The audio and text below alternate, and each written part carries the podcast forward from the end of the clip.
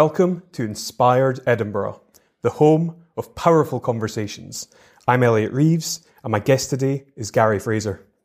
Gary is a BAFTA award-winning film director, writer, producer, rapper, social entrepreneur, and the founder of Wido Media, an independent digital media social enterprise that uses creativity as a way to engage with the most hard-to-reach in society. Renowned for your gritty, real-life urban documentaries, you caught the attention of industry professionals, and after author Irvine Welsh introduced you to Oscar-winning director Danny Boyle, you were appointed as second-unit director in the hit film T2 Trainspotting. You won the New Talent Scottish BAFTA in the factual category for your documentary Everybody's Child. Your short film In for Life received an MTV award, and your self-funded Tolerance received an Outstanding Achievement Award from TSB Bank and the Scottish Prison Service. Your ability to create compelling narrative using powerful visuals and language based on your personal life experience has led to you becoming one of Scotland's most well-respected directors. Gary, it's absolutely phenomenal to have you here. Welcome to the show. Thank you. It's a pleasure. That's quite a journey. I just been on with an introduction there. Is he talking about me? It is like, I have done that. It's all you. It's all you. And pretty incredible stuff. So yeah, I'm really, really excited about this. So, I mean, if we can start by kind of, rewinding, going back to the very beginning. I mean, if you can set the scene and just maybe explain a bit about, your early life, your childhood and what that was like.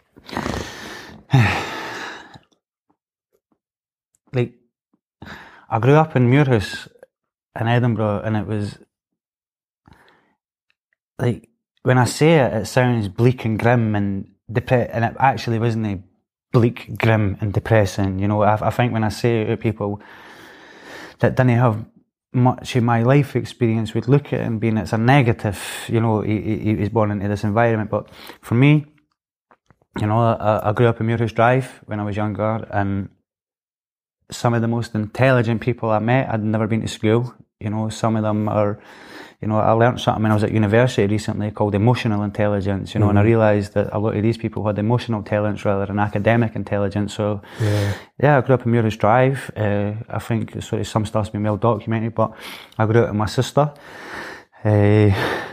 We grew up at a time when Edinburgh was in the midst of an HIV epidemic, so it grew up amongst all that, cousins using heroin and stuff like that. So it was from a very young age, I was introduced to the stuff that Irvine writes about, really.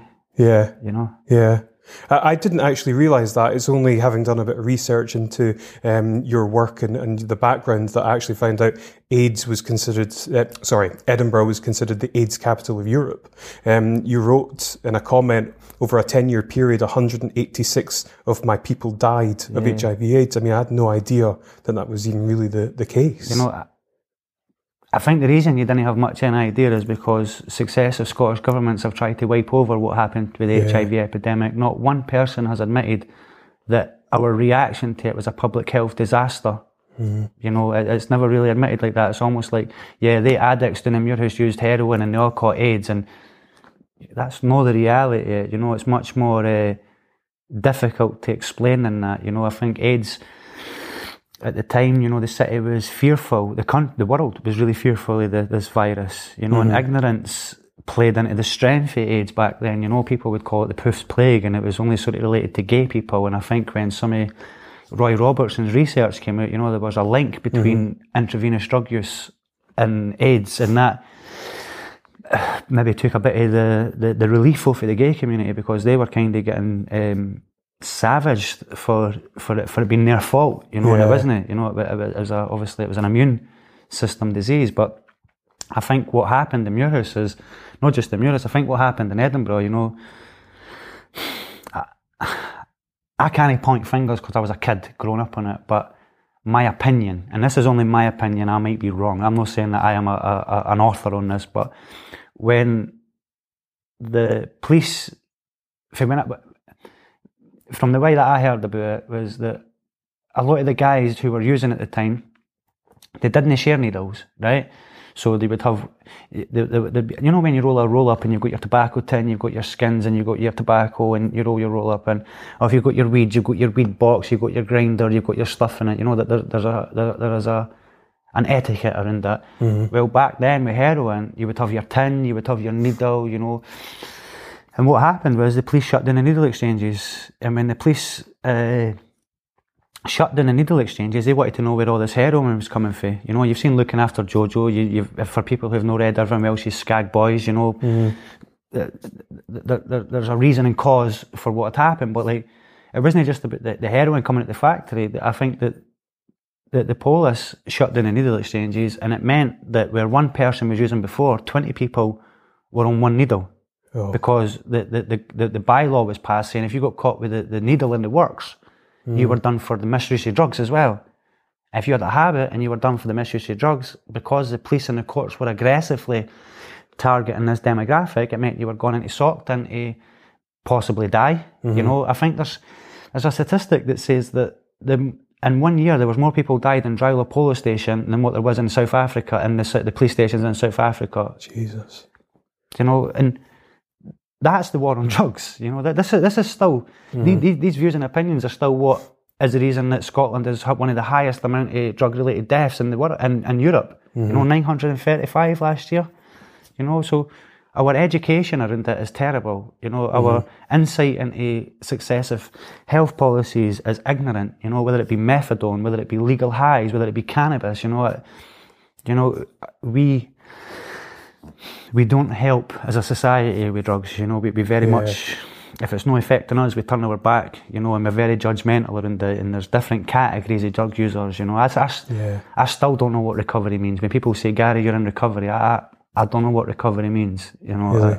I have a positive life now. But to go back to the thing with AIDS, you know, it was, the schemes in Edinburgh were let down. It wasn't just Muirhouse, you know, there was Wester Hailes and other places as well, you know. I think the schemes, it became an acceptable loss for some governments, you know, whether it be the Tory government, whether it be the Labour government. I think it became Scottish working class kids who really gives a fuck.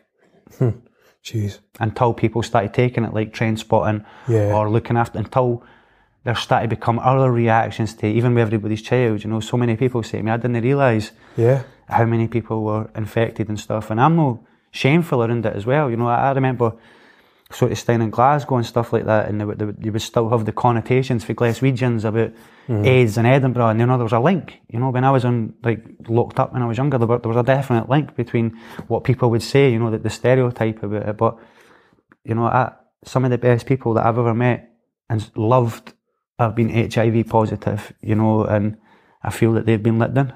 Yeah, yeah. You know? What was your first experience with heroin? I loved it, man. I don't know, my first experience taken or my first experience of being in the environment heroin, because that's probably two different things. I was really sort of specifically about your first experience actually taking it, and if you can maybe go into some details around what the experience was actually like, yeah. Okay, like, my first experience of heroin was when I was really young, like 5 or 6, and my cousin came into my bedroom and injected, and that was the first time that I'd seen blood hit the ceiling and stuff like that. That was the first time I'd been around heroin. And then when I was 18, 19, I can't remember what year that was, but I think Trainspotting, funny enough, 1996, 1997, mm-hmm. Trainspotting had just come out, and what had happened was, I remember I was selling speed up the town. I used to go up the town to the nightclub selling speed and stuff, and at the time, this guy says to me, do you want to take this up the town to sell it? I was like 16, 17, and it was brown and it wasn't white. So I asked him what it was, and he was like, it's smack. He's like, this is coming back in a big way. And he must have been an oracle, because I didn't think most of the drug using in Edinburgh at the time was about ecstasy and mm-hmm. raves and... Mm-hmm. You know, people predicted people are going to be on come down soon, and when you're on a come down, the best thing for that's hair. So there was a culture shift that happened. So I was at Wester Hailes, and when I was at Wester Hailes, this lassie says to me, if I give you 5 bags of smack, if I give you 5 tenner bags to sell, I'll give you 2 tenner bags on top of that. And I thought, that's £20. But I have to give her back 50, and I have 20 for myself. So I was like, that's all right. So I got the 5 bags, I cut them all up, and I made about 7 out of the 5 bags smack, and then I tried one. And the first time that I took it, I was sick. I was like, how the fuck can people take this? It was horrible. The first time I took it, it was just, I never had opiates in my body really, so I was being sick. Mm-hmm. And then the second time that I took it, I went, all right, maybe this is all right. And then the third time I took it, I just thought, where have you been all my life? This is amazing. I don't have to worry about anything. I'm making money. I'm part of a culture. Yeah, I loved it. What does the experience feel like? Well, taking heroin. Mm. You know, I was emotionally unwell, and if you're emotionally unwell, heroin is the perfect bedfellow for you. You know, I had a lot of shit that I was dealing with in terms of being in care, no family, a lot of trauma that I was dealing with, and heroin made me forget about it. Mm-hmm. Yeah. Jeez. It's deep stuff. Yeah. How does it feel like thinking back to what that was like? I used to consider myself weak because I had a drug habit, you know. I used to think that I was weak. How can I not cope with life like other people? That's what I used to think. And now that I sort of work with people who have been through trauma, you know, I'm in touch with Scotland's leading psychologists on adverse childhood experiences. I kind of realised that I was completely normal. You know, if you've been through the shit like I'd been through it, there was definitely going to be adverse effects in childhood. So when I look back on it, I just think, yeah, it's something that I had to go through in order to be as informed as what I am now on certain situations. You know, there's nothing better when I'm working with somebody who's got a heroin addict now, or there's nothing better when I see people in the shit now and they say, how did you quit, Gary? And I have to start telling them it all, and you know, maybe that makes me the person that I am today. So I didn't have any shit. Like a lot of people who misuse drugs have a lot of shame and guilt attached to their use, and I didn't, you know, I don't. Mm-hmm. I don't know why, but I don't feel like it's a bag. I say to everybody, man, your emotional baggage is either an asset or it pulls you down. That's what I believe. You know, that's life. That doesn't even just relate to addiction. And for me, I turned that baggage that I used to carry around in terms of like masculinity, or you know, like feeling like why me, you know, and like why is it always me that gets like that? And now I sort of turn that around, and like even at the TV festival there, like I used to go to these places like the film festival and the TV festival and go, why is it always me that's coming for the absolute schemes trying to break into this industry? And now that's like, why not me? Like why not me talking to Netflix? Why not me? Like I walk through there with an air of confidence now, you know. I picked up Danny's BAFTA in January and I'm like, I deserve to be here. You know, nobody can tell me shit because I am comfortable in myself. I didn't change. You know, I didn't have a weak mind. That's one thing I've learned about myself. I didn't have a weak mind. You know, a lot of stuff that I do is on instinct, but it's done through positions of empathy and compassion. And I think, yeah. What needed to happen for you to make that sort of transformation? I didn't think it was one thing, you know. Like, I used to just put it down to my wee boy being born. Like, I used to just put it down my son's born, and I didn't want to be in prison. I want to be something different. That's what I used to think.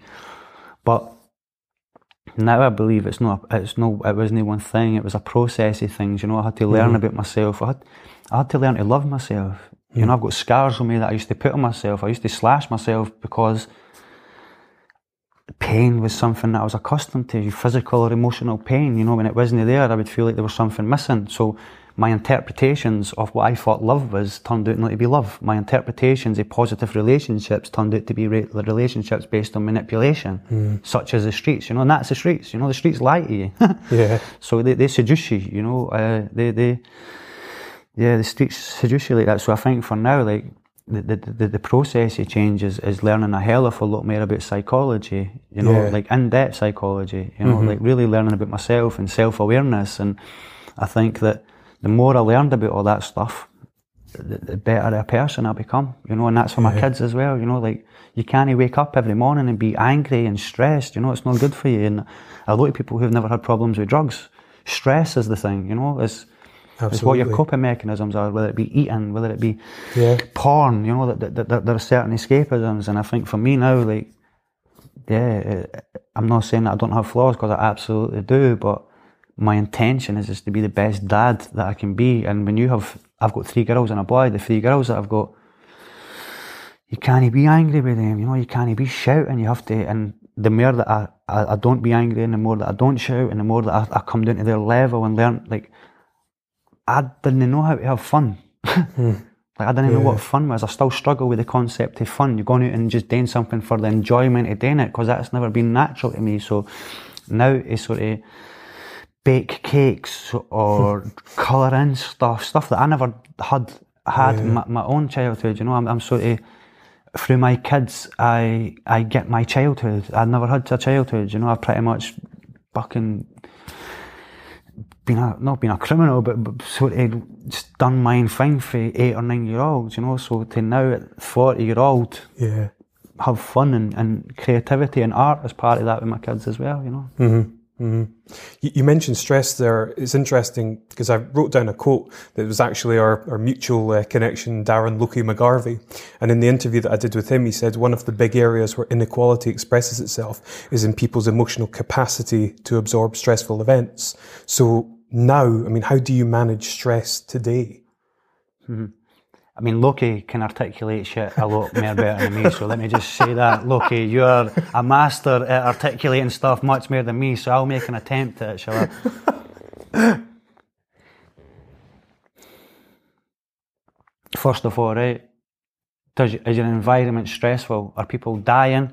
Are people getting stabbed? Is there a remarkable amount of violence? Is there a remarkable amount of addiction? Is there alcoholism? Because that will affect your stress. Paying attention to your body and seeing if you have dry elbows, that's stress. Do you have loads of dandruff? You know, you're looking at your signs of stress, and also looking at your childhood and looking at the experiences that you had in your childhood to see whether this experience with that uncle or this experience with that there's a variety of things in your childhood that can affect you in adult life. You know, it could be a certain smell that triggers you. It could be sort of things. So for me, you know, the things that I've done over the last 3 years to deal with stress is I do kickboxing on a Monday. You know, I finish this interview and go right through to Woodburn and do MMA through in Woodburn. I suppose it's not the first fight that's happened in Woodburn Miners Club, but I go through to Woodburn Miners Club. But more importantly, I have positive relationships in my life that are not based on manipulation, you know. I have relationships in my life where people hold me to account, you know, people do not let me and my ego run away with itself, you know. And I think, like, I do get stressed, but nobody, when I grew up in Muirhouse, nobody ever told me to drink water. Sounds so simple, you know. I have to remember myself to drink water these days. Nobody ever told me to eat fresh food. Nobody ever says to me that your food should be your medicine. Medicine should never be your food. And that is what's changed. You know, I look at food to relieve stress. I have a balance of water. I do breathing exercises. I exercise almost every day, you know. So if stress does become a thing, you know, I know how to deal with it, but more importantly, I know how to deal with it without using. Now, I say all that, and sometimes I have a joint at night time, you know, and I try to stop smoking weed and stuff like that, but for me, it's like, well, if that's all I'm doing as well, you know, it's not that bad at 40-year-old, if all I'm doing is having a joint compared to my life, you know, so that's my... But I can't wake up at 9 o'clock in the morning stressed and have a joint, you know. Yeah, it's about being responsible in what you're doing, you know, and have a certain amount of, you've got to be responsible for your actions, you know. Yeah, absolutely. I'm just going to come back to one question, because I've been thinking about this. There's a leading drugs professor or doctor called Dr. Carl Hart, and I've heard him a few times on, like, the Joe Rogan Experience or London Real in interviews, and he's spoken about heroin specifically and the withdrawal process and kind of comparing it to the flu. Now, is that an accurate... No, that's a fuck. Really? To compare rattling, to compare withdrawal process to having a flu... No. No. Your immune... Like, when you have the flu, your immune system is down and you feel a bit unwell. When you have a problem chaotically with addiction and you withdraw from it, then by default, the emotions that you're running from come back personified. So if you're taking heroin because you didn't like school when you were younger and you were bullied, and you've took heroin now to deal with all the emotions, that's nothing like the flu. Mm-hmm. I think that guy's never had a heroin habit before if he's saying shit like that. Which is why I wondered, But heroin isn't that bad. Like, it sounds mental to say, but like, I took heroin for fucking 12 years. Did I look, you know, like, so heroin in itself isn't that bad, but if it's cut, with all the shit that drug dealers cut away, you're probably not going to get good skin. You're probably not going to have good teeth. You're probably going to get, you know what I mean, if you're injecting. So if you smoke opium, the Chinese were doing it. We went to war with China for opium, you know, so it goes back further. What I would say about that is look at the war on drugs. It's not a war on drugs, it's a war on poverty. Middle class people and upper class people are very rarely victim of our war on drugs. You know, like the police didn't police anymore. You know, they just round people with addiction up for information. So the war on drugs is about information, and also how come we can go to war with Afghanistan and heroin in this country shoots through the roof? The amount of heroin, the accessibility of heroin. I was sitting on a panel after I'd made Everybody's Child, and there was a couple of leading experts on addiction there, and I was saying, well, why did they not just decriminalise drugs? If it worked in Portugal and you wanted to reduce the drug-related death, surely the right thing to do is decriminalise. Absolutely. And the guy says, Gary, the reason that they didn't is because the CIA want information for where the cocoa comes from, because that's their part of the world.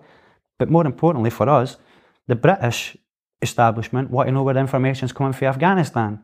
So what you have to go is, the reality is working class Scottish kids are collateral damage that nobody really gives a fuck about. If that be the SNP, that can be the Tories, that can be the Labour, no matter which new politician is using the rebranded identity politics, nobody really gives a fuck about people dying for Pilton, for Postle, for addiction, because they already have the answers, they just didn't want to solve it.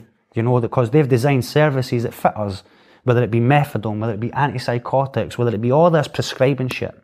You know, and the reality is, people have trauma from childhood and they use on top of it. We're becoming much better at becoming a trauma-informed society, which means that mental health services should be redesigned around them issues, where drugs and prescription drugs, you know, look at ADHD medication. Shot through the roof recently, you know, and it's like, you know, come on, it's the same shit in America. You know, people aren't allowed to be people anymore. You know, you're having to be primed for perfection. You know, you're not allowed to go and make mistakes, and I think that's a mistake as a society. So I mean, compared to when you were growing up, I mean, you see areas of like poverty today, for example. I mean, in what ways have they changed? Has there been improvements? No, definitely no. I think what's happened now is like when I was staying, I still stay in relative, I don't know if it's relative, I think I've graduated now from being underclass to working class. I pay rent. So last year I was the underclass. I was marginalised. Even though I was doing all the films and that, I was still social. Even on Trainspotting, I was finishing Trainspotting and going back to a pure abandoned flat. Going, fuck. But what's happened now with the inequality aspect is when I was younger, I stayed in a scheme. You would look out into the street and there would hardly be a car in the street. There might be a few cars in the street, but most people were suffering the effects of post-industrialised Thatcherism, where the trades were taken away, disability living allowance was sort of introduced to the masses and working class people. You know, you didn't have to go and try. That was deliberate. You know, when Norway found oil, they created an oil fund and invested in education. When we done the oil thing, we increased the welfare dependency because we wanted to keep Scotland down as a country. You know, and that's not just Scotland, but we wanted to keep working class revolt down. And how do you do that? You put them all onto benefits, you know, you create dependency for the state, you know, and that's terribly what happened. But I think that I can't remember what the question was, but I think that the inequality in schemes, what's happened now is you've got somebody who's gone on 3 holidays a year, have a BMW, have a 52-inch telly, and they think they're better than the person next door because the person next door's a junkie, and the junkie next door thinks that he's better than the alcoholic who stays down the street. So you now have massive inequality in areas of poverty, and then you have immigration adding to that as well. So you have loads of Polish people, loads of wherever coming in, and community cohesion isn't really part of it as well, you know. So you do have despairing differences now. So beforehand you'd be in a scheme in Postle. Like I remember sort of being in Postle through in Glasgow when I was younger, and the whole area was on its arse. You know, now you go through there and there's BMWs parked next to Range Rovers, next to long-term unemployed. You know, materialism drives working class people. How do people from areas like that afford things like BMWs and Range Rovers? I think what happens is you do have like real working class people, and they buy the house and it's mortgaged and stuff like that as well. But also I think as well is like there is a lot of thing about debt, you know, and I think like economically speaking, you push people into debt. You know, our next bubble isn't going to be for housing prices. You know, the Guardian has already stated that like our next bubble is going to be for the people that can't afford to pay their higher purchase on their cars. Yeah.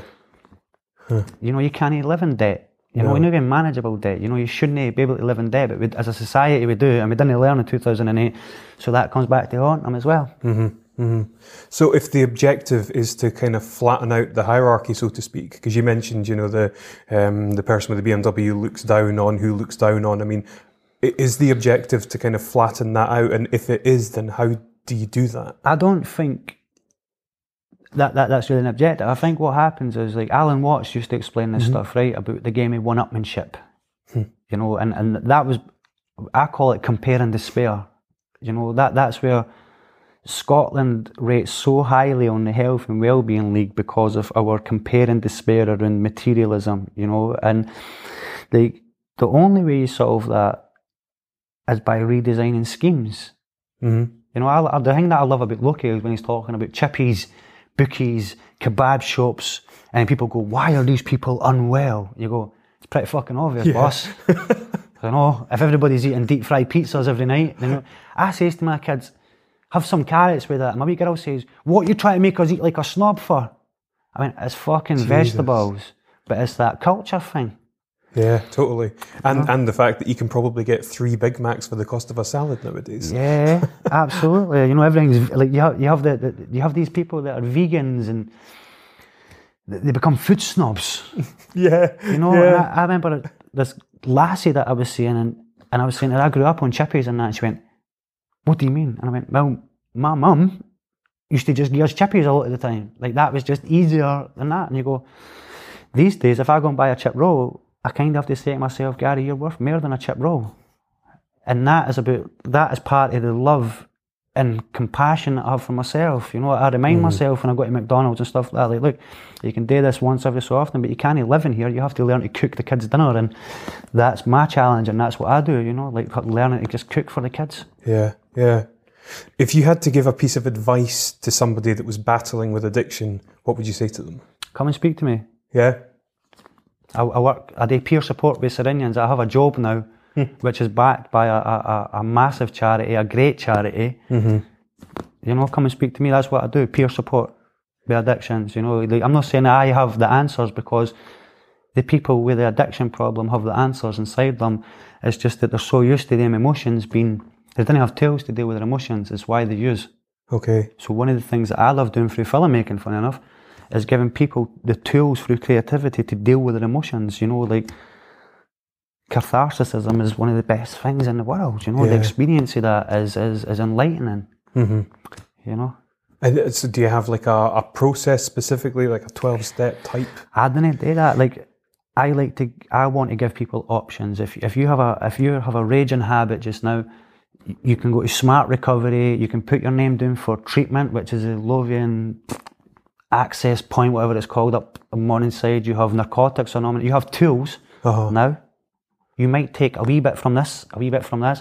For me, I went right to philosophy. I went right to meditation. I went to a bit of yoga, kickboxing, as I say. You know, I went to the other side of it, because even though I can signpost people into all these services and stuff, and I can help them with my job, that's not what I've done. Yeah. You know, I used a wee bit of Narcotics Anonymous. I didn't go into a 12-step program or have a sponsor or anything like that. You know, I used a wee bit of that because I liked the people that was there. You know, I liked the positive relationships that I got for them, and it was inspiring to see people who had come off of drugs and also sort of turned their life around. But I always kept my identity as a filmmaker. You know, I just, which is a great segue into film and cinema. You know, I'm really looking forward to asking you some things about this. When did your passion for film first begin?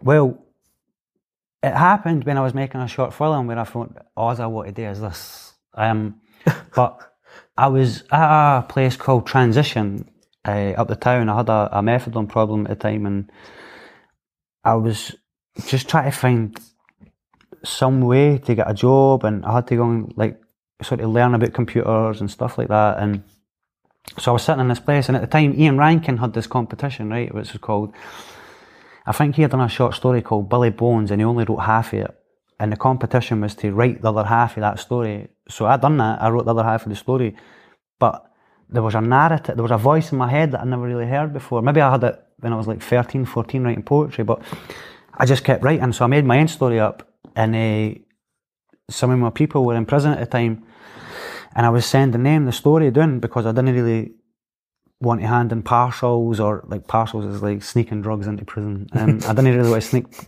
I sound so weird saying that like that.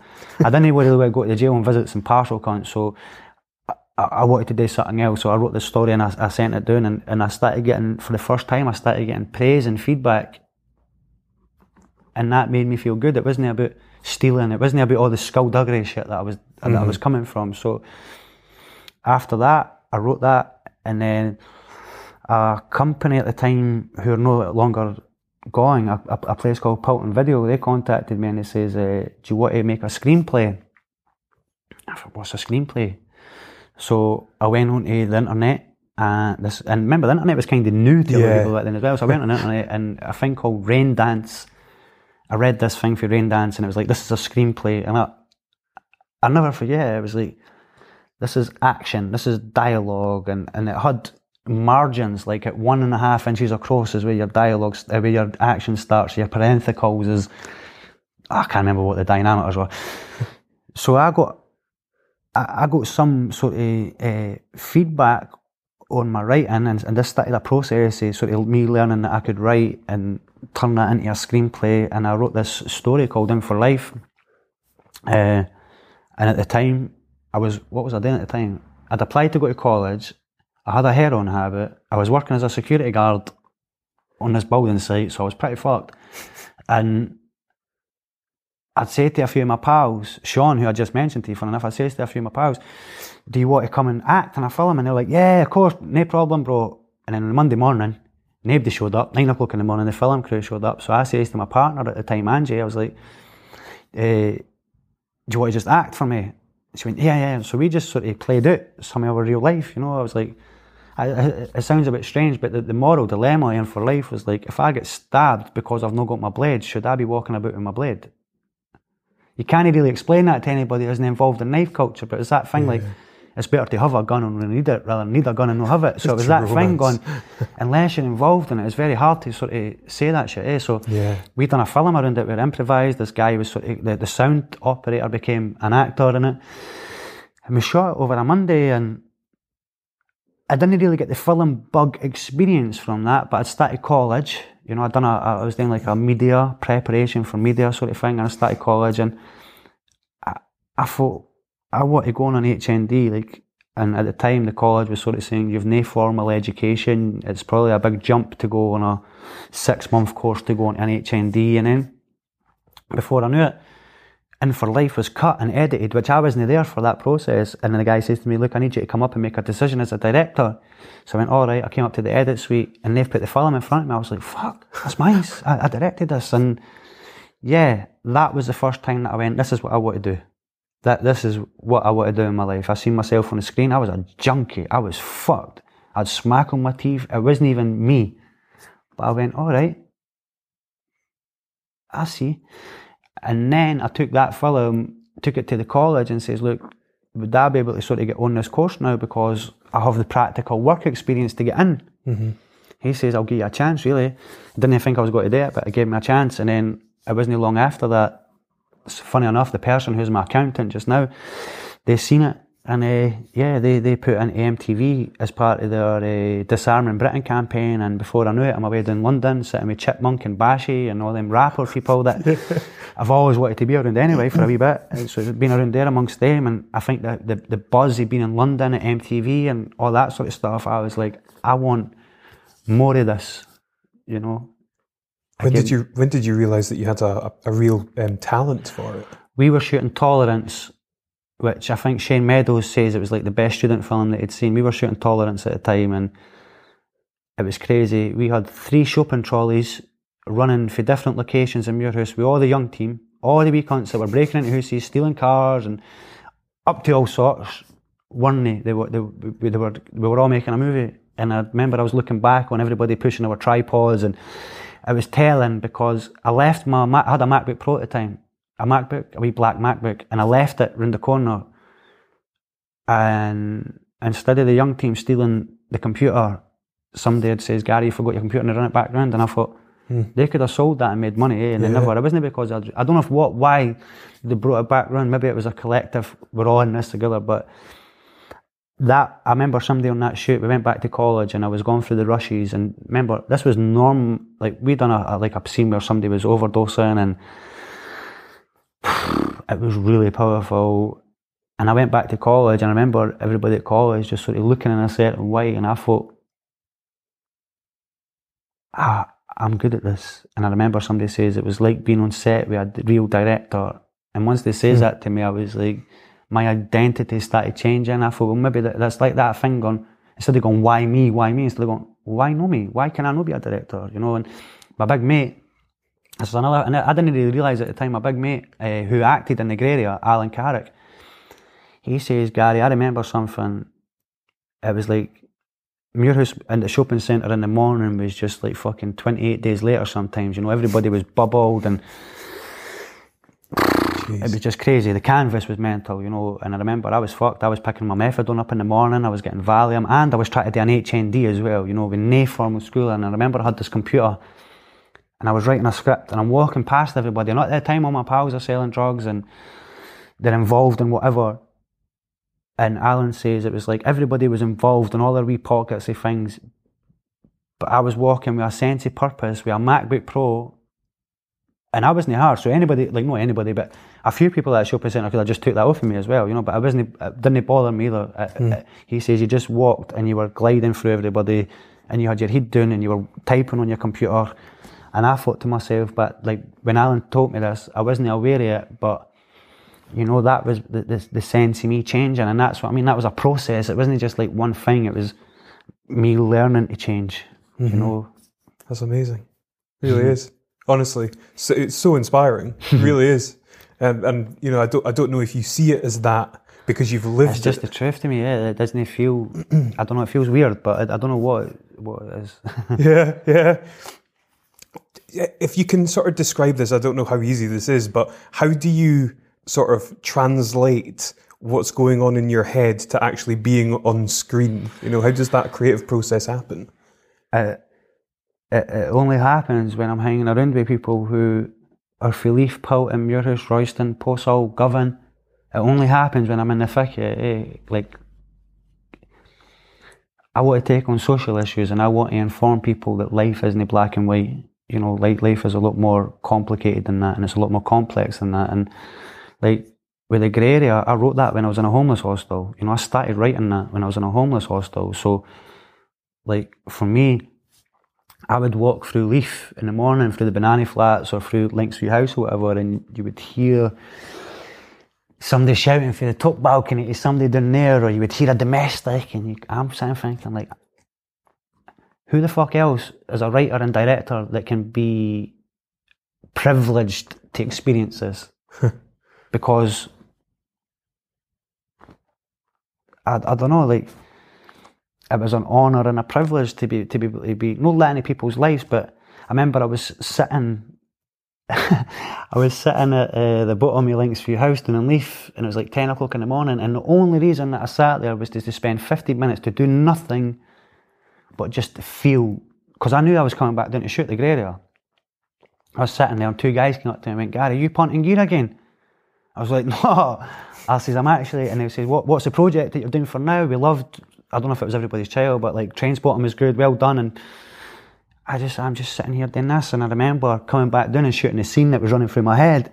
I was thinking, this is crazy. I've now came back down here with a professional film crew, my professional actors and stuff, and done the scene. So it's about visualisation, you know. I think like speaking to Bugsy Malone's people, like a rapper, and speaking to some of his people and speaking to other people, I think the mindset that you're in dictates the trajectory that you go in, you know. And yeah. For me, I'm a writer before anything else, you know. I'm a writer-director. It's why I'll probably never get a job on Coronation Street or EastEnders or anything like that. That's not what I want to do, you know. I want to take issues that... I want to use my life experience to my advantage, you know. My biggest thing is when I'm sitting speaking to BBC or all that shit today for the TV festival, like, my life experience serves me well. There's not one day, even the trials and tribulations and the deaths, I had to go through all of that to be where I am now. Yeah. You know? Jesus. Amazing. And let me say, like... Yeah, sure. What else is really important as well is language is important to me. Colloquialisms is important to me, you know. I don't feel like it's me against the mainstream media. I'm not that way of thinking, but I am certainly up against an establishment that didn't want to hear voices for the margins, you know. Yeah. So that's why the colloquialisms are important. I was up speaking to wee Stevie Graham, as I say, like, earlier on, and he was saying that Idris Elba's new movie that had come out was all Jamaican language, like the Patwa, whatever. And I just went, like, that made me feel great, because when I watched The Wire and the colloquialisms for Baltimore, I immediately wanted to learn more about the issues facing people in Baltimore, the social issues, and I realised that's the same shit that we go through. They're black and fair hangmen, obviously different culture, but the social issues were the same. You know, the race was irrelevant, and they kept the colloquialisms there, and I think I hold the record for the number of cunts said on BBC, and I'm proud of that for my front seat freestyle. They had to go and get Muslim Ali had to go and get permission. Really? And that made me feel so proud. I watched that recently. Yeah, that made me feel so proud. I just had a most random, obscure thought, but I was watching Finding Nemo recently, right? And I was like, where is it kind of based? I couldn't quite get a handle on it. And it's in Australia, but yet the fish who are the stars in it have an American accent. Yeah. And I was just like, so I Googled it. I was like, what's going on here? And it's because obviously it's designed for an American audience and they don't want to hear fish with an Australian accent. And you're just like, yeah, what? Yeah. You know, which just really ties in, I suppose. Yeah. It's not necessarily the best example, Gary, but... Yeah, we'll try a fish with a script and a working-class Scottish accent. If they didn't want to hear Australia, they certainly didn't want to hear, all right, pal. Exactly. Tell me about when you, I don't know how it panned out, but when you got the call for Trainspotting 2 and really what it was like working with Danny Boyle. I think the Evening News says that, like, it was true, man. Irvine had messaged me, and he says that Danny Boyle wants to speak to you. 3 years previous to that, I'd applied to go on a thing called Guiding Lights, which is a mentoring film thing in the film industry down in England. And when I applied for it, he was one of the mentors on it. So I obviously never got it. And when Irvine says to me, Danny Boyle wants to meet you, he's doing research for the new Trainspotting thing, I was like, all right. I kind of knew through Danny's work, I think he would like me. I think he would take a shine to me, and I didn't want to be too self-confident over that because it might not have been the case. And well, me mate Ian Henderson, right? He's Hendo, brilliant filmmaker, and he's just really funny. So he was there when Danny first came into my office down in Leaf. So I was working in a marketing and branding office down in Leaf, an agency really, and. So Danny had came in and Hendo says to him, like, have you really got an Oscar? And he's like, I have got an Oscar. And Hendo's like, I've got an Oscar in the car. And I'm like, obviously Hendo's meaning I've got an Oscar to green. And I thought that was funny because I think he realised what, and it was just, we weren't being serious about it at all. You know, he came at me initially and wanted me to act. He says, I want you to act in Trainspotting 2. And I was like, yeah, more than up for that. Wow. And then he says to me, then I says to him, like, would you like to come and see this drama group that I'm doing up at the Serenity Cafe? So he says, yeah, come up.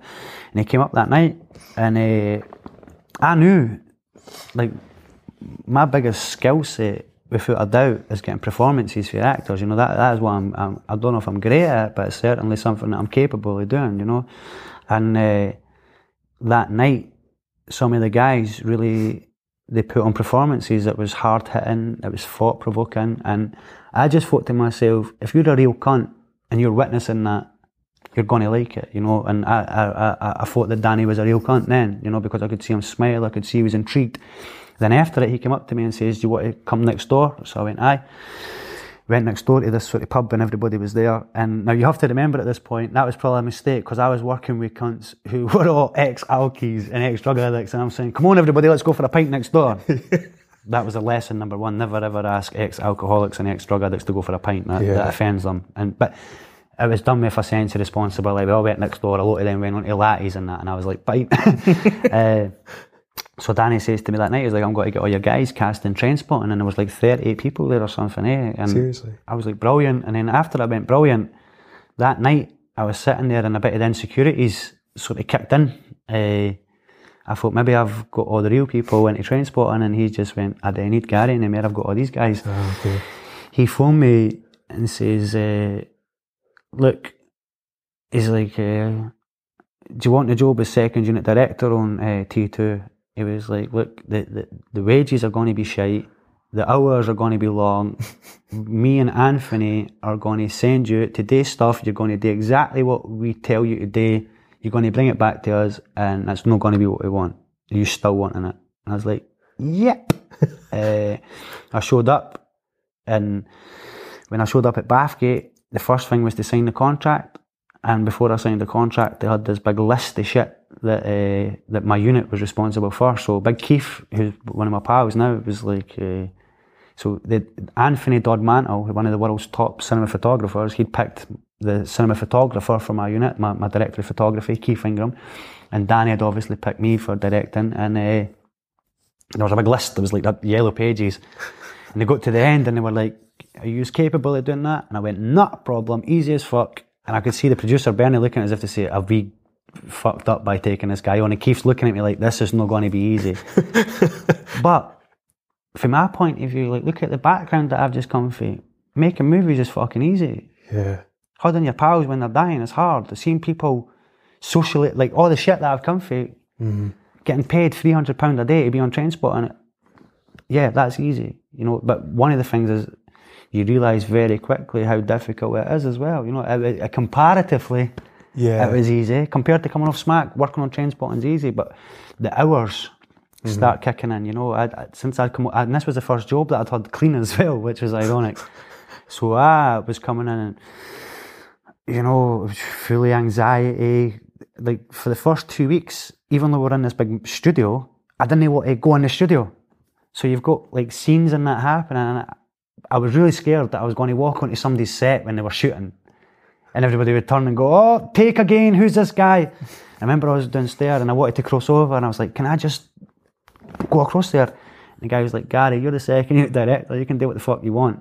I went, okay, and that made me feel good. And I think initially, like when we were doing recce's and stuff like that, you would do this thing called technical recce's, where you would sort of go and recce a location and see what was needed, and then you would recce it again. And it was a different way of making movies altogether, you know. It was mind-blowing. The technical expertise was there, you know. Yeah. It was actually mind-blowing. But what would happen is they would have two coaches for all the crew, and then they would have a Range Rover for Danny and that. So I kept on trying to go in the coaches with the riffraff, and they were going, no, you're in the Range Rover, Gary. And I kept on going, thinking to myself, are you sure I'm sitting in? So that left... And then the nitty-gritty came down. He actually gone out and done it, and I think it was really difficult because the lack of sleep really affected me. Mm-hmm. You know, that was something that became really difficult because it was like you'd go home, fall asleep with your clothes on, really, and then you'd get waking up in the morning, you're back out again, and it's like, fuck, you know. So that became difficult, but what really happened is I had a really, and it sounds a bit cliched, but I had a really good supportive crew around me. You know, I had, like, me and my DP got on really well, which is Andy, and for doing the chase scenes and stuff like that, between, I had people who were supportive around me, and they probably realised technically I wasn't as accomplished as a lot of second unit directors would have been, but performance-wise, I got what I needed. So you could see where my skill set lay and where I was learning, you know, and that was good for me because I learned a lot for that as well, you know, shooting for the studio and what you would do, you know, using three cameras on a shoot and how you would, like, panoramic shots and stuff like that. That was really good. And, you know, working with you and Bremner, like, shooting, directing a scene with you and Bremner and stuff, that was great for me, you know. And, you know, like, we were doing research for Trainspotting, and I was taking you and Bremner to some meetings and stuff, and after it, I was saying to Danny, like, where is it getting shot this time? And he was like, through in Glasgow. And I was like, why is it getting shot through in Glasgow again? And he was like, well, the grips and the crew are travelling through and stuff like that. And I was basically saying to Danny, well, you're Danny Boyle. Well, surely if you wanted it shot in Edinburgh, it would be shot in Edinburgh. And to my knowledge, I think that changed. You know, I got a phone call the next again day for locations. It's going, right, Gary, we're shooting in Edinburgh now, so where's Muirhouse? So I went back down to Muirhouse area that I come from, and I gave everybody jobs. You know, not everybody, but I gave a lot of people walk on, or I helped get a lot of people walk on parks, being runners, and you know, we didn't need the security down in Muirhouse. We didn't need the security in Leaf either. You know, I had police people come up to me down in Muirhouse and be like, Gary, we've never seen it like this before.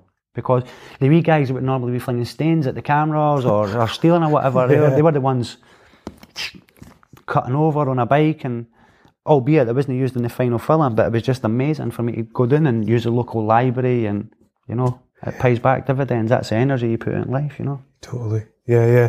What was a bigger highlight, that or winning your BAFTA? If I'm being honest, winning the BAFTA doesn't mean shit to me. Eh? Like, seriously? It doesn't. I like the BAFTAs because you go out, like when I won the BAFTA, you know, I won the BAFTA and Muriel Gray says to me, you're no longer an ex-junkie Ned from your house. You're now a BAFTA award winner. And I thought to myself, you contentious cow. Yeah. You know, you pretentious person, you know, like, I never considered myself a junkie Ned from your house. You know, that's not what I considered myself as. And it said more about the BAFTAs than what it did about me. Yeah. And then I went back and picked up Danny's BAFTA. You know, that's two BAFTAs.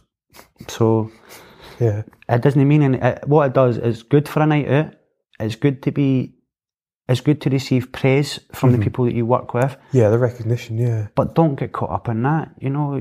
The next again day, you go, like, I won Danny's BAFTA, and the next again day, no one, Danny asked me to collect his BAFTA, went up, done that. Next again day, 7 o'clock in the morning, I'm still in the edit. Yeah. That's all it was to me, and that's what I won.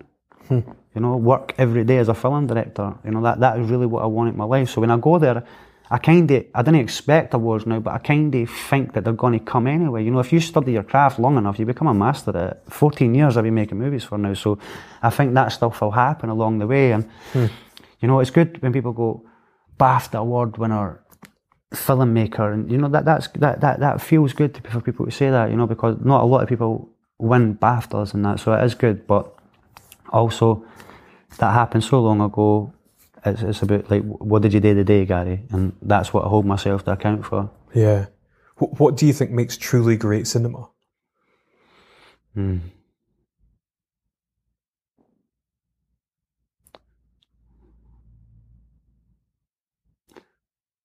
I think what makes truly great cinema is stories that people identify with on their basic emotional levels, whether that be Finding Nemo or whether that be The Godfather. You know, cinema has an amazing ability for you to escape for an hour and a bit and become part of other people's worlds, you know, and it's the same in music, really. It's the same effect. So I think for me, films that have a great structure to them in terms of their screenplay, you know, people who spend a lot of time, and now that I've been writing a lot of screenplays, you know, people who spend a lot of time looking at the structure of screenplays and their emotional beats are perfect, you know, their characters have transformations in them, their characters are three-dimensional, you know, that they're not caricatures. So I think good cinema informs you, educates you, and when you leave there, you're whistling the soundtrack, and that for me is an experience, and there's so much bullshit in the cinemas these days that's not always the experience that you get for cinema, you know. That's such a great answer, Gary. I really felt that one. That was brilliant. Thank you, man. You're welcome. How do you feel that you've evolved as a person throughout your life? Oh, I don't know. I kind of, just sorry to interrupt you, but I kind of mentioned that before we started. I mean, you know, to what degree do you identify with your former self, if you like, you know? Oh, no, I think life is about growth. You know, the person that I was at 10 was completely different from the person I was at 16. That was the same at 24. That was the same at 30 and 40. You know, I think that the people who we are now are not the people who we are in our youths. And I think life is about learning, and I think life is about growing. Some people learn not to give a fuck and they become that same person, you know.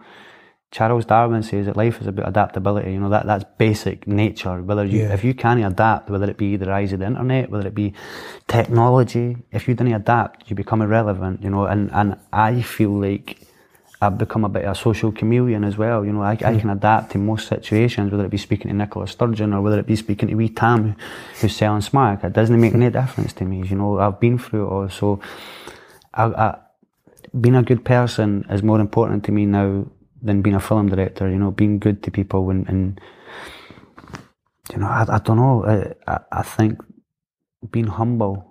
You know, I mean, the same with BAFTAs and stuff like that. I don't know if it is about praise as well. I almost feel embarrassed when praise comes, you know. I didn't really take praise that well. I can take criticism better than what I can take praise, and I don't know if that's a working class Scottish thing or just human nature, but I think looking back on myself and looking back on my life, it is just surreal. You know, the amount of shit that I've accomplished and the amount of shit that I'm accomplishing and my desires for the future, you know, they're aspirational for myself, you know. Sometimes I inspire myself and I didn't mean to, you know. Sometimes I sort of, because I very rarely do I take stock of what is that I'm achieving, you know. But there you go, the day I'm sitting speaking to like one of the main guys for Netflix and I'm reaching for stuff that nobody else in Scotland does, you know, and that's all right. What are your career goals, your aspirations?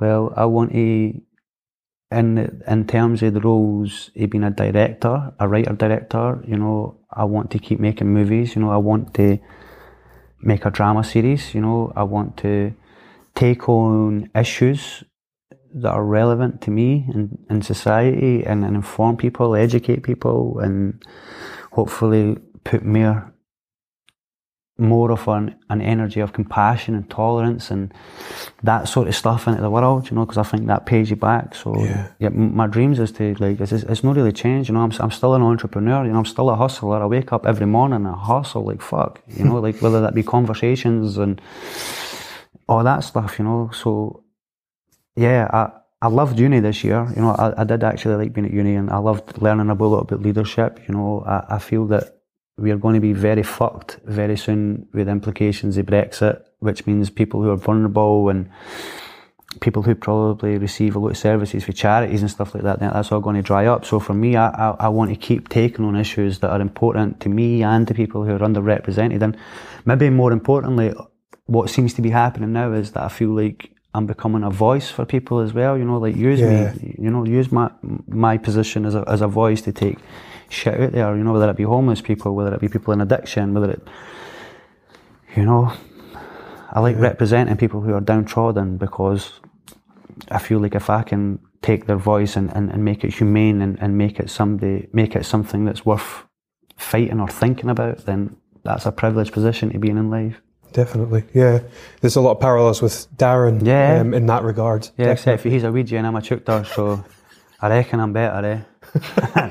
Nah, and let me just say something about Loki as well. Like, it's inspirational to see somebody coming from a similar background to myself doing their thing, you know, because a lot of the time I'm in the same as him, you know. A lot of the time I'm in a mixture of worlds, and it can feel intimidating, great, bashful, confidence building all in the same moment, you know. I went to go and see his poverty safari thing, and I think it's amazing. I think it's absolutely amazing to see somebody like Loki carrying the message that he carries, because both of us are similar, but both of us are very different. And I like that part, you know. I rap nothing like him. You know, I have social opinions. Some of them we really agree on, some of them it's just we're completely different, and I like that, because I reckon there's more people like Loki and I reckon there's more people like Gary than what media really recognises it for, you know. So there is a lot of people out there that do have valued opinions and do have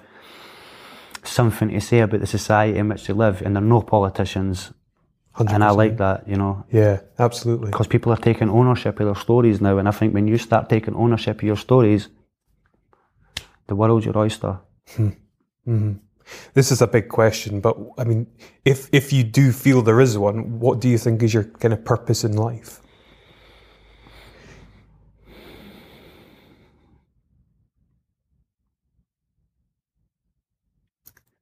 It's to be a positive person. It's difficult to be positive when you're consistently up against barriers that don't want you in there, you know. So for me, my purpose is, but to be honest with you, my purpose is to be a good dad.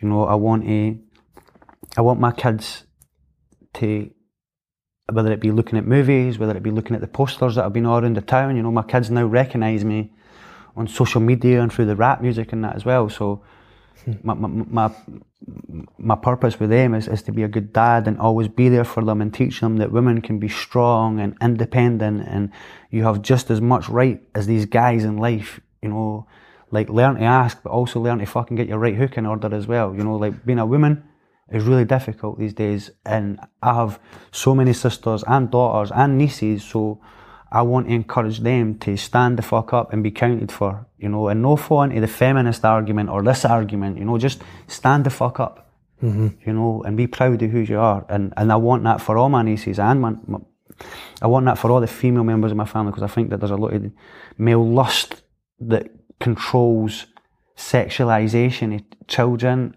in the media, and there's a lot of sexualization of lasses. It's like, you can't be nothing unless your arse is like this, unless your tits is like this, unless your lips is like this, unless your hair is like that. And I don't think that's healthy for you. You know, I think you need to be healthy and you need to stand the fuck up. It's like what I say, you need to stand the fuck up and be counted, man, or the world just looks you over. And I say that to all my, I teach my girls how to box.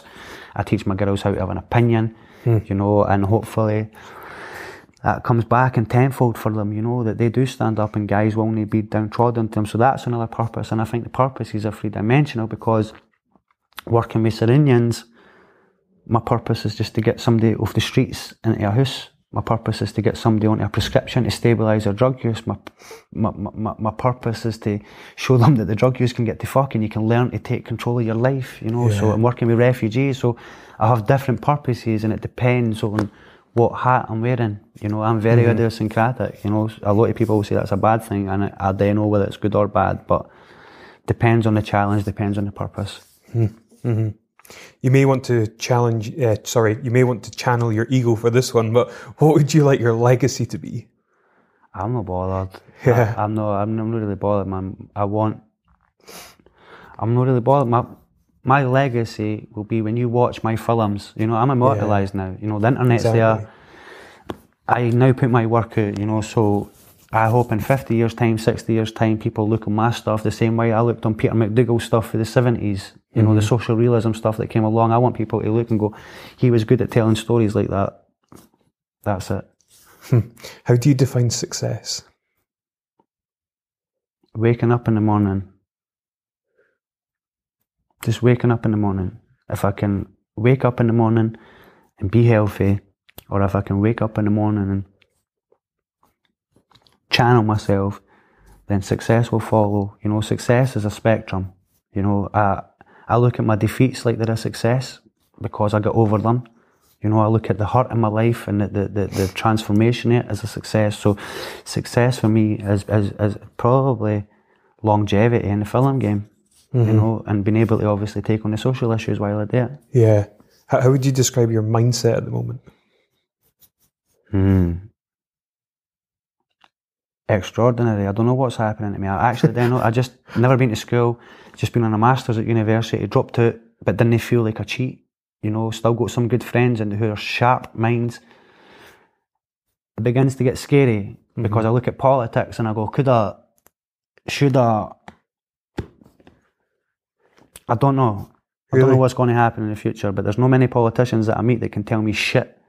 So you kind of go, is it up to guys like me and Darren to start looking at politics in a different way and encourage people through the schemes to, you know, this, can I just say something? Like, I think this country is a sleeping dragon. You know, I think people have a lot more to offer in this country and what they're actually credited for. And you can't look to media and whatever to change it for you. You know, this country, if it really wanted to have a revolution, it could have a revolution, and it would scare the fucking world, you know. Mm-hmm. But it's okay to be angry. We're always told you can't be angry, you can't be upset, don't be upset.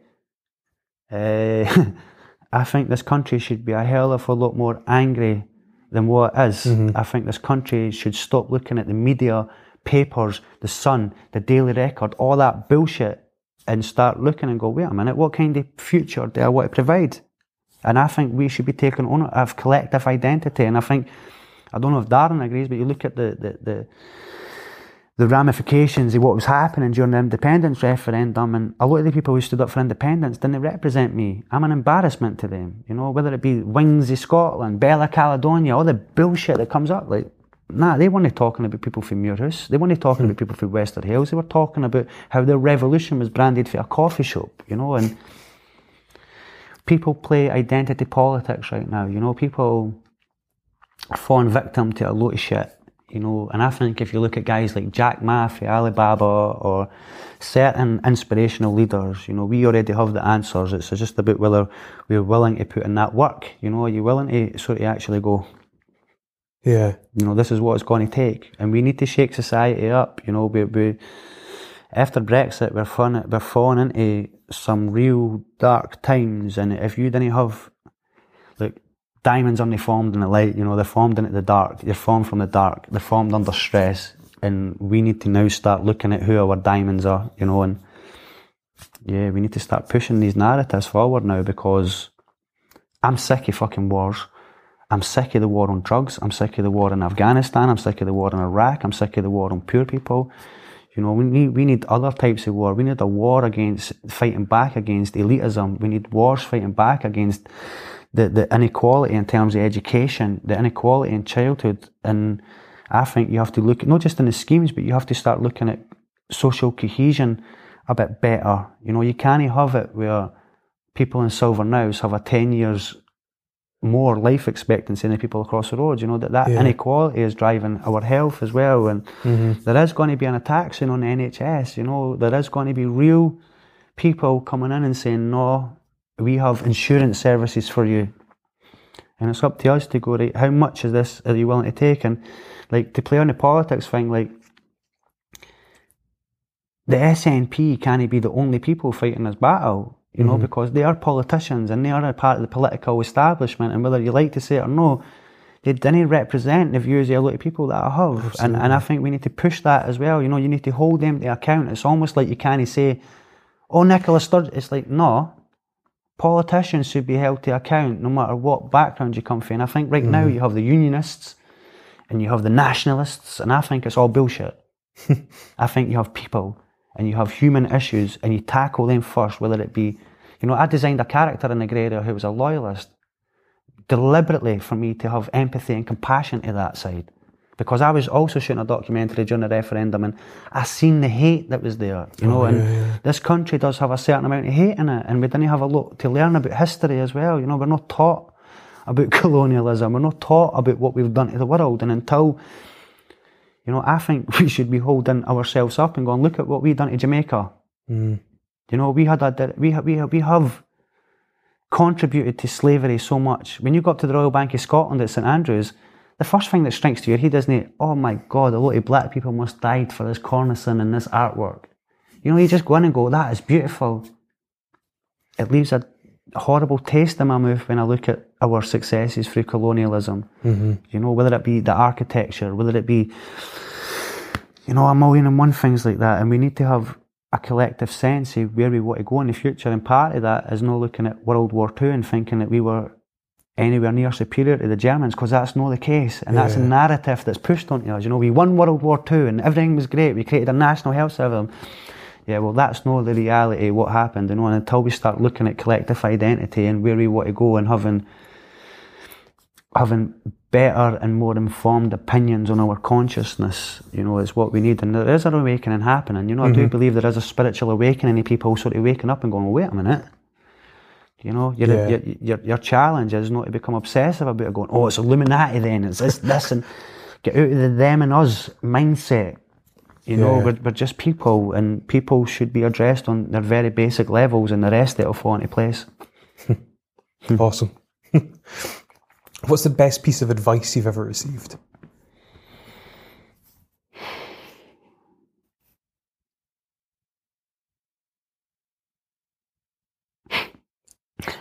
Probably for Danny. He says a film isn't made up as a 1 hour piece or a 90 minute piece, you know. It's tiny, tiny elements that you build in.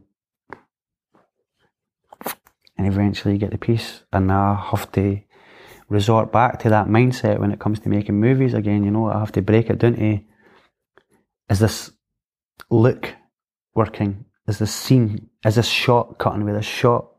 And go right back to the microscopic elements of making movies and the narrative. And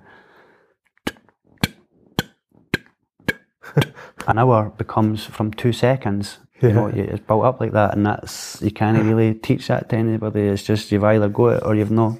That's such a cool way of looking at it. Yeah, it becomes microscopic in its detail. You know, whether the eye line is right, whether the intensity and emotional charge is there, where the sweet spot and the subtext and the scene is, you know, where the light is, you know. You're just, it's art, man, and it's beautiful, but you have to go right back into the details there and be like, the devil is in the detail. And that, for me, is the beauty of being a scriptwriter as well, you know. You're thinking about where the emotional beats lie, and it doesn't make any difference. Well, it does make a difference. Wait, say it doesn't make any difference if it's shot on an iPhone compared to a Red, but I can feel my director of photography throwing things at me, just even thinking about saying stuff like that. So yeah, it does make a difference visually, but yeah, it is about building narratives, very small, into a structure. Yeah, storytelling and all that, definitely. Yeah, what is your favourite film of all time? Changes, man. Changes. Usually menace to society, or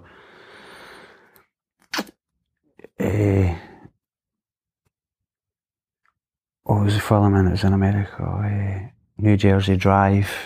You know, my films are all, most of my films are about black culture in America. You know, this wee guy from Muirhouse is more inspired about The Wire, and drama series he's really inspired me, you know, the Gomorrah TV series and stuff. So my films changes, but the subject matter doesn't. If it's about stories about guys coming out the hood, if it's about people having triumphs over adversity, that's the stuff that I love watching. You know, I love watching stuff there against the odds. This guy makes it, whether it be 50 Cent, you know.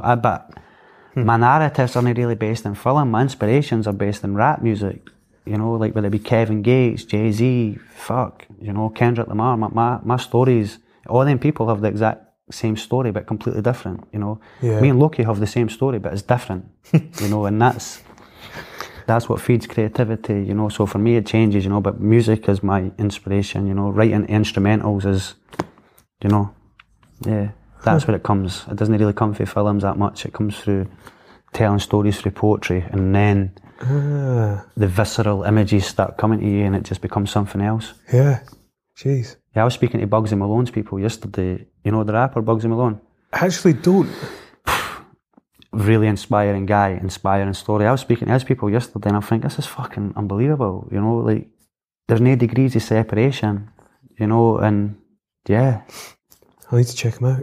Yeah, good man. He's a good rapper and good storyteller, and he's just released an album called Be Inspired, and I just think, yeah, this is a black guy from Manchester, and it doesn't make any difference, you know, the subject matters. People from Pilton and Muirhouse listen to his stuff, you know, it doesn't make any difference. They call it an estate, we call it a scheme, and the issues and the social issues that are faced, and he talks about his life very candidly, and it's very similar to myself. So I think for me, it's like, 2 years ago I'm sitting listening to this guy, like, this is an amazing rapper, and now I'm sitting speaking to these people trying to get me to be an actor. Yeah. It's just crazy to me. I've just been listening to him in Ibiza. Fast forward a week, I'm speaking to these people, so it's like, why would you not think anything's possible? Yeah. If you had the opportunity to speak to your 20-year-old self, what would you say? The drug game's a lie. They sold you a lie, man. You know, I thought all I wanted to be was a drug dealer, and turned out, the bigger the dealer, the bigger the grass. You know, what do I say? It's no surprise when you look in my eyes, you know for a fact that the drug game lies, and yeah, I wish that I hadn't been hoodwinked as much, you know. The people that I looked up to were bullies, and dirty bastards when I look back on it in hindsight, a lot of them, you know, they were treacherous. I just didn't see it at the time, you know, I probably had to learn, and I'm glad I survived the shit because it makes me a better person. But back then I just thought that I looked up to the wrong person, you know, and it's not that I've changed, it's just that people like that didn't, you know, and it's no good to walk around hurting people, you know, that's not a good energy to put in life. And I think they hurt people. Yeah. You know, so to grow through all that, you know, you kind of see it like that as well, you know. That's why it doesn't make any difference. If somebody's selling drugs, then go and do your thing, bro. But if that's the energy that you put in life, the world is a reflection of you. So if you're walking around with a blade and an 8 in your pocket thinking that you've got the world sussed, trust me, it's going to come back and bite you in your arse. You know, you're either going to get stabbed or you're going to end up in the jail. And people, because people are trapped in masculinity, go, the baller send me to jail, I'm the baller, do this. And you go, yeah, but when you have daughters and you have a son and you have children around you, is that the shit that you want to be teaching them? It's all right. It's, you know, like, I didn't want to tell my wee laddie to go out and batter anybody. You know, I didn't want to tell my wee laddie to go out and fucking carry a knife and stab people if you want to be hard. That's not what I want. That's not the message that I want. You know, I want to say, look, it's all right to be vulnerable. Yeah. In this day and age, that's difficult for people. But like what you're saying there with knives, I mean, I'm just trying to think about this whilst I'm speaking, but mostly they're carrying it for protection. So no, they're not carrying it for what they think is protection. That people who carry knives are carrying it because they're scared. But you're not allowed to say that you're scared. You're not allowed to say that fear is a driving factor. So you can't. I'll carry it for protection because that sounds better than saying I'm scared. You're not allowed to be scared. In a scheme, if you say I'm scared, I'm fearful, them words will get you fucked up.